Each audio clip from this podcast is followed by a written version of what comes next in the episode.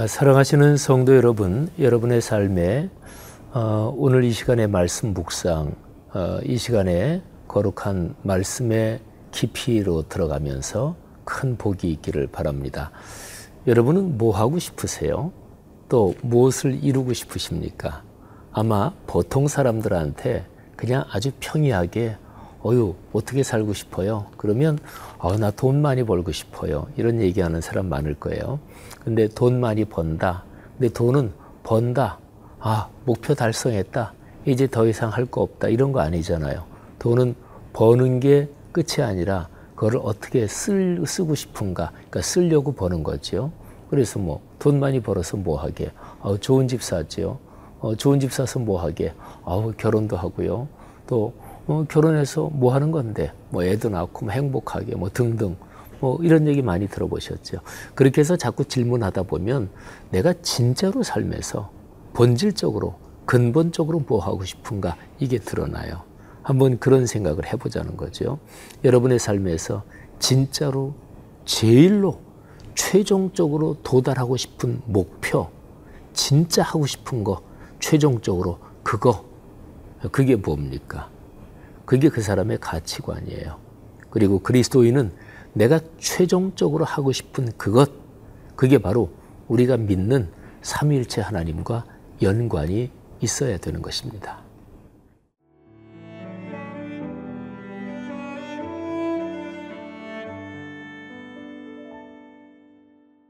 시편 92편 1절에서 15절 말씀입니다. 지존자여 시편금과 비파와 수금으로 여호와께 감사하며 주의 이름을 찬양하고 아침마다 주의 인자하심을 알리며 밤마다 주의 성실하심을 베풀미 좋으니이다. 여호와여 주께서 행하신 일로 나를 기쁘게 하셨으니 주의 손이 행하신 일로 말미암아 내가 높이 외치리이다. 여호와여 주께서 행하신 일이 어찌 그리 크신지요? 주의 생각이 매우 깊으시니이다. 어리석은 자도 알지 못하며 무지한 자도 이를 깨닫지 못하나이다. 악인들은 풀같이 자라고 악을 행하는 자들은 다 흥왕할지라도 영원히 멸망하리이다 여호와여 주는 영원토록 지존하시니이다. 여호와여 주의 원수들은 패망하리이다.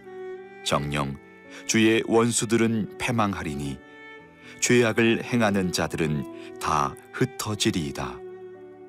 그러나 주께서 내 뿔을 들소의 뿔같이 높이셨으며 내게 신선한 기름을 부으셨나이다. 내 원수들이 보응받는 것을 내 눈으로 보며 일어나 나를 치는 행악자들이 보응받는 것을 네 귀로 들었도다. 의인은 종려나무 같이 번성하며 레바논의 백향목 같이 성장하리로다. 이는 여호와의 집에 심겼으며 우리 하나님의 뜰 안에서 번성하리로다. 그는 늙어도 여전히 결실하며 진액이 풍족하고 빛이 청청하니 여호와의 정직하심과 나의 바위 되심과 그에게는 불의가 없음이 선포되리로다. 시편 92편 말씀. 근데 거기에 제목 어, 표제어가 붙어 있어요. 안식일의 찬송시. 자, 92편 그리고 다른 시편도 읽을 때요. 그 앞에 표제가 붙어 있으면 그 표제를 잘 생각해야 됩니다. 저희 표제에 대한 건 제가 조금 이따 나중에 말씀드리고요. 시편 92편은 제일 끄트머리 마지막 절이 참 중요합니다. 한번 들어보세요. 15절입니다. 여호와의 정직하심과 나의 바위 되심과 그에게는 불의가 없음이 선포되리로다. 아멘. 어, 여호와 그러니까 이거는 구약적인 표현이고 우리 전체 신구약 총론적으로 얘기하면 삼위일체 하나님 이러면 뭐 가장 신학적으로도 정확한 표현인데요. 뭐가 선포되느냐? 삼위일체 하나님이 선포된다. 이런 것입니다. 삼위일체 하나님이 정직하시다. 공의로우시다. 또 성경에 두루두루 나오는 표현 중에서 제일 중요한 것을 종합한다면 그분은 인자하시다. 그분은 전지전능하시다. 그분이 창조주고 구원주고 그리고 섭리의 주권자이시다. 하여간 어떤 거든지 상관없이 삼일체 하나님 여호와가 선포된다 그런 거죠. 굉장히 많이 하는 그런 격언이 있잖아요. 호랑이는 죽어서 가족을 남기고 사람은 죽어서 이름을 남긴대요. 살아있는 사람으로서 제일 두려운 것, 그거는 자기가 잊혀지는 것입니다. 무시당한다, 이거 제일 기분 나쁘거든요. 한번 그냥 얻어맞는 게 차라리 낫지, 무시당한다, 이거는 내 존재가 하찮다, 이렇게 공격을 받는 거예요. 그리고 그게 심해진다, 내가 잊혀진다. 이게 제일 힘든 거거든요. 어떤 사람이 막 힘든 고난과 역경을 겪어요. 근데 수많은 사람들이 그 사람이 고난과 역경을 겪는 걸 알아. 그러면 넉넉하게 이겨냅니다. 내가 스타잖아요. 그죠? 근데 조그만 어려움이 닥쳐도 아무도 나를 알아주지 않는다. 나한테 관심 두는 사람 아무도 없다. 그러면 그냥 꺾이는 거예요. 그래서 사람은 본능이 자기를 드러내고 싶어 해요. 자기 이름을 남기고 싶어 해요. 오늘 여기 시편 맨 마지막 표현에 있는 대로 그 단어를 쓴다면 내가 선포되기를 원해요. 인간이 자기를 드러내고 자기가 인정받고 이게 인간의 본성인데 이게 인간을 죄로 빠뜨리는 말하자면 사탄이 활용하는 이런 어, 그 접촉점인 거지요. 근데 여기 시편에서는 내가 여호와를 선포하리로다. 하나님의 이름, 주님의 이름이 선포되리로다. 그리스도인이요. 이 점이 명백하면 그러면 그리스도인의 신앙이 딱 중심이 잡힙니다. 주님이 선포돼야 된다. 주님이 드러나야 된다. 그리고 주님의 영광, 주님의 뜻이 이게 이루어져야 된다. 이게 핵심이에요. 자, 그러면 이거를 정확하게 하고 이 시편 92편을 그 제일 뒤부터 거꾸로 한번 보세요. 15절을 제가 읽어드렸죠. 그 앞에 13, 14절, 14절을 잘 보세요. 무슨 얘기가 나오나 제가 한번 읽어드릴게요. 이는 여호와의 집에 심겼으며 우리 하나님의 뜰 안에서 번성하리로다. 그는 늙어도 여전히 결실하며 진액이 풍족하고 빛이 청청하니 이거 유명한 구절이지요. 늙어도 진액이 풍족하고 빛이 청청하다.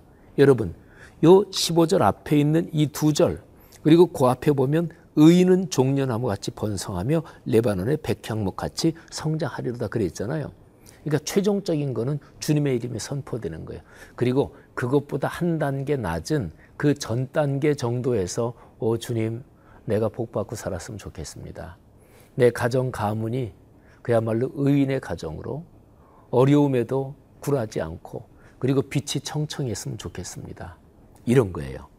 그러니까 복 받기 위해서 예수 믿는다. 아 맞죠. 그러면 뭐 저주 받기 위해서 예수 믿어요? 그러면 뭐 예수 믿으면 뭐 저주 받아요? 복 받는 거죠. 그런데 그게 최종 목표면 이게 이제 신앙이 어그러지기 시작하는 거예요. 신앙의 최종 목표는 하나님의 이름이 선포되고 그분의 이름이 높임을 받고 그분의 뜻이 이루어지고 그분의 나라가 임하고 그리고 나는 그 영적인 권위 아래에서 그 품 안에서 복을 얻는 거예요. 성도들이요. 이 순서가 잘 여러분의 삶에서 작동되기를 바랍니다.